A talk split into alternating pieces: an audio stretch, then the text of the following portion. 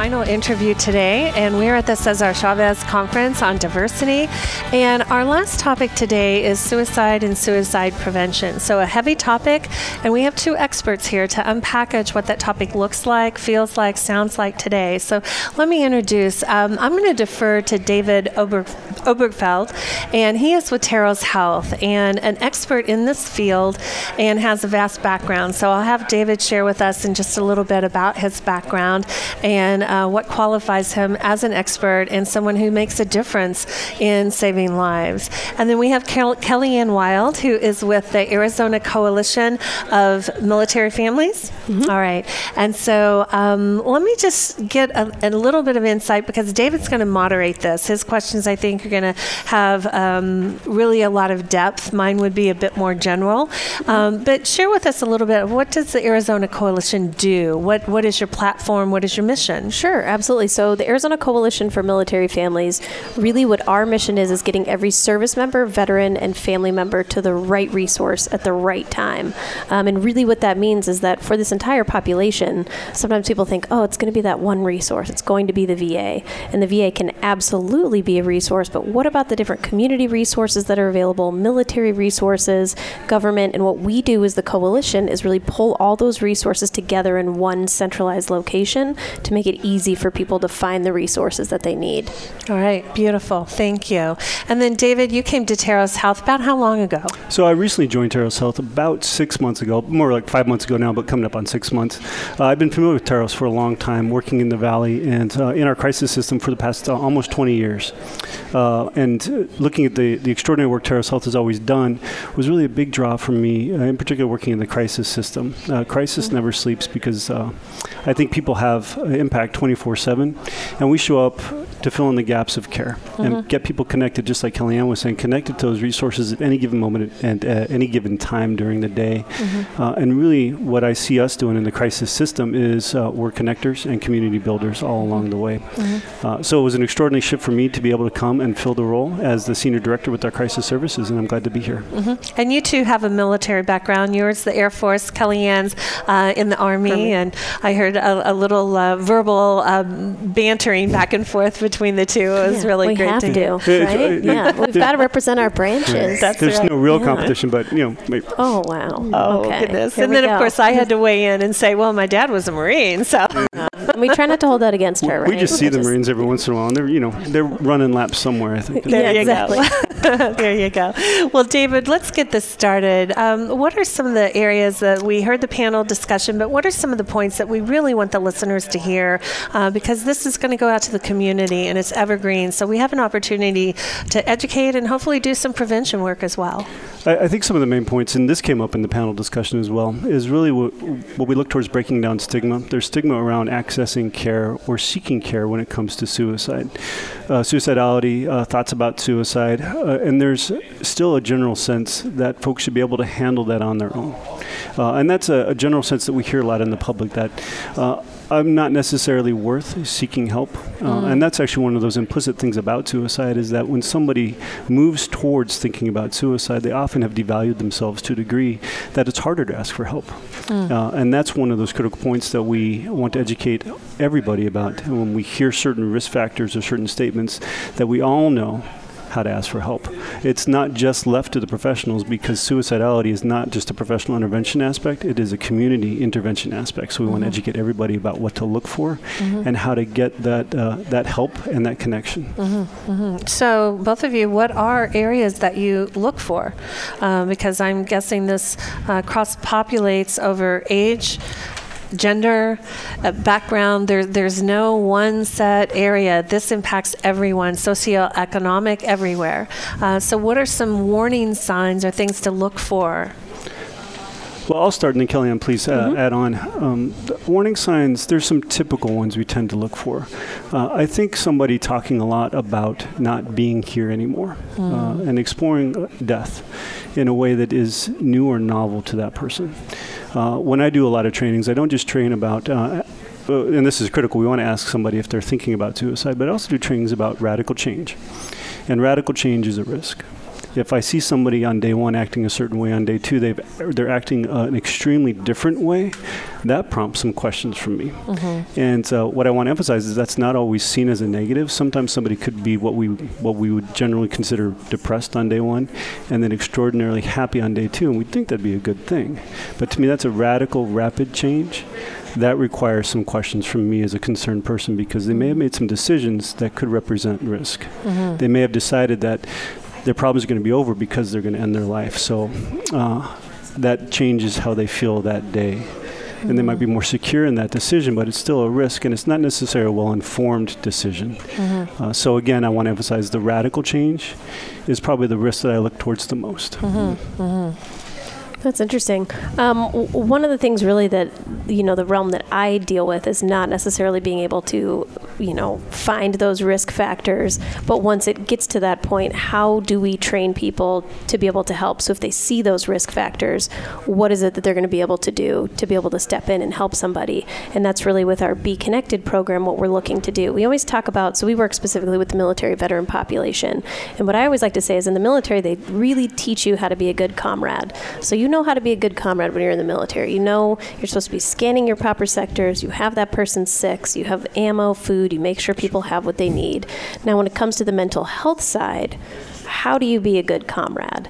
That's a big thing that I find really interesting. So if you're noticing some of these um, things that David pointed out, what do you do next, mm-hmm. right? And I think one of the things um, that we're tr- really trying to get out there with our Be Connected program is that there's help to even help you help them, mm. if that makes sense. So whether it's attending a training like a Safe Talk or a peer support specialist training, um, or even one of our Be Connected trainings where we talk about what are the resources that are available to be able to help them. So if you're noticing these signs, you might be able to call the, um, we have our 1 866 AZ vets. So it's uh, 1 429 8387 phone number to be able to get people to information and support and get them to those resources, as well as if you're interested in taking one of these trainings, you can even call that number and say, hey, where is the training? How would I be able to help if I'm encountering somebody that's going through this? Mm-hmm. So through that line, it's very interesting. We'll have people, because we really like to say it's no wrong door, no wrong person. Mm. So you don't have to be a service member, veteran, or family member. You don't have to have a connection to the military to be able to help this population.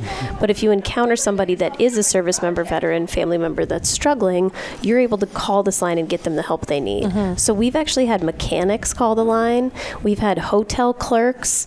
Um, we've had uh, college professors call and say, "Hey, I have a student that's struggling. They came to me. What do I do next?" Mm-hmm. So it's being able to have those professionals that know this is this is how to tell somebody struggling what's the next step to be able to get them the help they need, mm-hmm. versus saying, "Okay, I'm seeing these signs.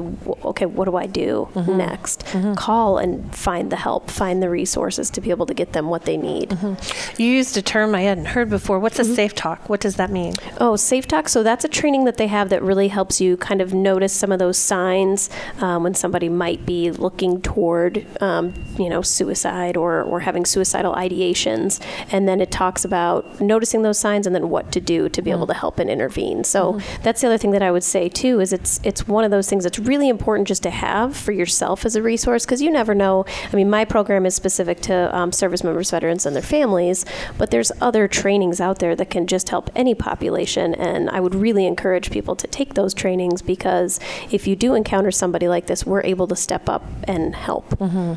Mm-hmm. Very good. And there's a there's a plethora of community-based trainings that are extraordinarily valuable. Safe Talk is one, Assist is another. Mental Health First Aid, mm-hmm. uh, that is sponsored by the National Council for Mental Health, is an excellent training. And these are uh, pushing towards the akin to CPR. Uh, there's a lot of mm-hmm. folks in the community who are trained for CPR. We should all be trained for mental health first aid or a rapid risk assessment. Basically, if somebody needs help, anyone who's mm-hmm. certified or who's gone through these trainings, and, and I'm not going to say certification is the key, by the way. That if you're aware of these symptoms or risk mm-hmm. factors, there's always help available. Mm-hmm. Uh, the thing that we want to happen is somebody asking for help or getting somebody to a place where help exists. Mm-hmm. And, and I really want to do some myth busting right now because there's one thing that I'll encounter a lot when doing community trainings uh, the concern that if I talk about suicide, I'm going to give somebody the idea that they mm. didn't think about it before. And, uh, you know, I, I, I come to know this, but I always like to say it that we're never going to give somebody uh, a bad idea that they're not already thinking about. If anything, we might be giving them some relief because we can name the thing that they were afraid to share. And just in joining with that person in that moment gives them some relief and some connection with somebody else. That allows us to get them to help. So it's always okay to ask Are you thinking about killing yourself? Are you thinking about suicide? Uh, I'm here to help and I'm staying with you. mm-hmm. Mm-hmm. So, one of the things we heard a lot of today was peer training. And so, how does that integrate and work within this particular topic where someone's um, been not successful in their attempt? Uh, do they become a peer and do, do they leverage? And are you able to leverage that uh, in part of your training program? Yeah, so we actually, so there is peer support um, trainings that you can attend. And then also, actually, within our Be Connected program, we have a lot of peers that are, so the Be Connected navigators that we have are peers. We also have uh, Be Connected VA peer support specialists in all three VAs um, throughout the state. So those are still kind of those people that have kind of been through the same thing and are able to say, hey, and here's one thing that I'll say that's amazing about the military veteran population is that I can tell you a high percentage of those that have gone through struggles or issues and they get out on the other side, the first thing they want to do is help other service mm. members and veterans. Utilize those resources or just even just talk them through it like, hey, I did this, you can do this. It's kind mm-hmm. of that whole resiliency and camaraderie piece where it's like, hey, I know, you know, I'm not, I can drag you through this. I can pull you through this if you need it. Mm-hmm. Um, we see that a lot. I actually had, so we do a military veteran resource navigator training. So we talk about military veteran culture and then we talk about Be Connected so people know the different resources throughout the state. And um, we were doing introductions in a class that I had a couple years ago. And a gentleman raised his hand and he said, You know, I'm not with an organization. I'm actually a homeless veteran. And I'm here because I just want to get resources for the uh, other homeless veterans I encounter on the street. He wasn't even asking for resources for himself. He wanted to find these resources to give it to other homeless veterans, which I mm. thought was incredible. One of the first things we did was make sure we got him housing, um, and then we were able to get the other people that he was talking about different resources as well. But that to me just kind of depicts depicts the military veteran community. Mm-hmm. That whole aspect of still not leaving people behind. You know, they really instill that in you day one when you join, and it's really important to kind of keep that mentality. Mm-hmm. And even when it comes to mental health, you know, if you see somebody struggling in that aspect, do something. Like you said, um, talk about it. Figure out a way to get them the resources they need and help. Well, share with me a little bit, David, with Terros Health. How do you how do you know when someone is of need? How do who, how do your patients or your clients get to you?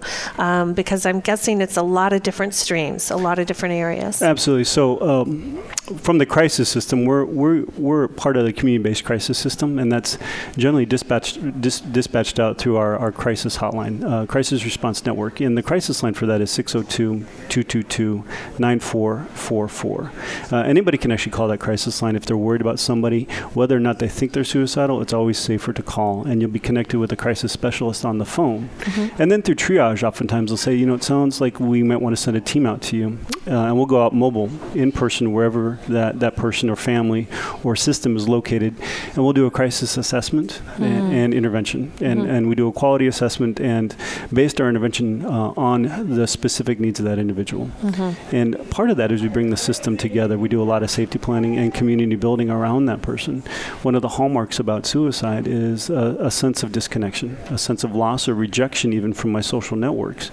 And it becomes somewhat of a narrow focus, uh, and it's oftentimes associated with a co occurring mental health uh, condition as well.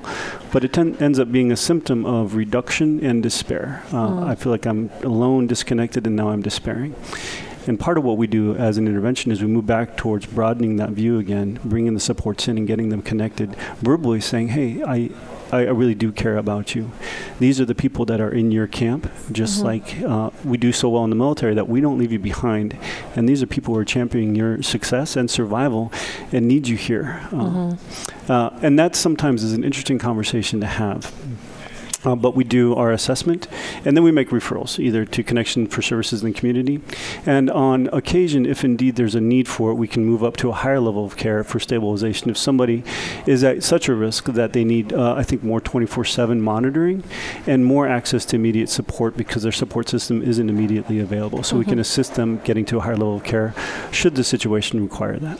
I know too. One of the other ways that Terros is one of our um, partners that we work really closely with too. So if somebody's to call the Be Connected line, what we say is even with them being service members, veterans, and family members, they don't just have to utilize um, resources specific to the military veteran population. So we refer people to Terros all the time, and I think that's the big piece of Be Connected and bringing those resources together is maximizing the utilization of the resources that are already there. So if somebody's not aware of Terros Terros Health, we're able to say, hey, there's different resources here that can help you too. Mm-hmm. So it's really, it is that whole connection of everybody working together too to be able to say, okay, and one of the big pieces we really look at is, okay, if your organization isn't able to help this person, who can you, ref- how can you help them with what you can help them with, and then refer them for the additional resources that they need throughout the community. So you're not just saying, hey, I can help you with this, but good luck finding the rest of those resources. Mm-hmm. What we really want to build is that um, look of, oh, you know, helping somebody holistically. Mm-hmm. So, okay, let me help you with this, but oh, you need help with this and this. I would recommend going to this organization and this organization for these Wonderful. versus saying, hey, good luck, try to find, we'll give you this, but you find the other pieces, yeah. right? It's kind of yeah. helping connect those pieces all in one. Mm. Mm. I love that. And really meaningful resources. Mm-hmm. Uh, I mm-hmm. think that's something that we do so well as our teams is that we, we find, again, the targeted but meaningful resources. Mm-hmm. And we stick with you to make those connections. Mm-hmm. We're not just, you know, the, the days of giving a pamphlet saying, see you later, call this number and uh, check it back in with us in a couple days. That we don't do that. Mm-hmm. Uh, we want to make sure that somebody's connected in a meaningful way. Mm-hmm. And we follow up too. We make sure that this did work for you. If not, let's keep going until we find something that's going to work for you, but we're not leaving you alone. I love that. I love that. Well, as we close out this interview and actually close out the conference today, um, I'd love to hear your message of hope. What inspires you and, and the change and the difference that you're able to make? Um, so, um, David, wh- where are you inspired? What is working? Uh, so I'm going to my, my question list because I, I, came up with some hard questions for, for myself too, but uh, for a lot of people. But um, for the panel, I didn't get to ask you guys all these hard mm-hmm. questions. But there was one one question I started with a quote, mm. and the quote uh, was interesting to me. I and I'm looking for inspiration in the quote, but I'd be curious what y'all make out of it. Uh, and here's the quote. It's by an, uh, an unknown author. Uh, unknown author. Suicide doesn't end the chances of life getting worse. It eliminates the possibility of it ever getting any better. Wow.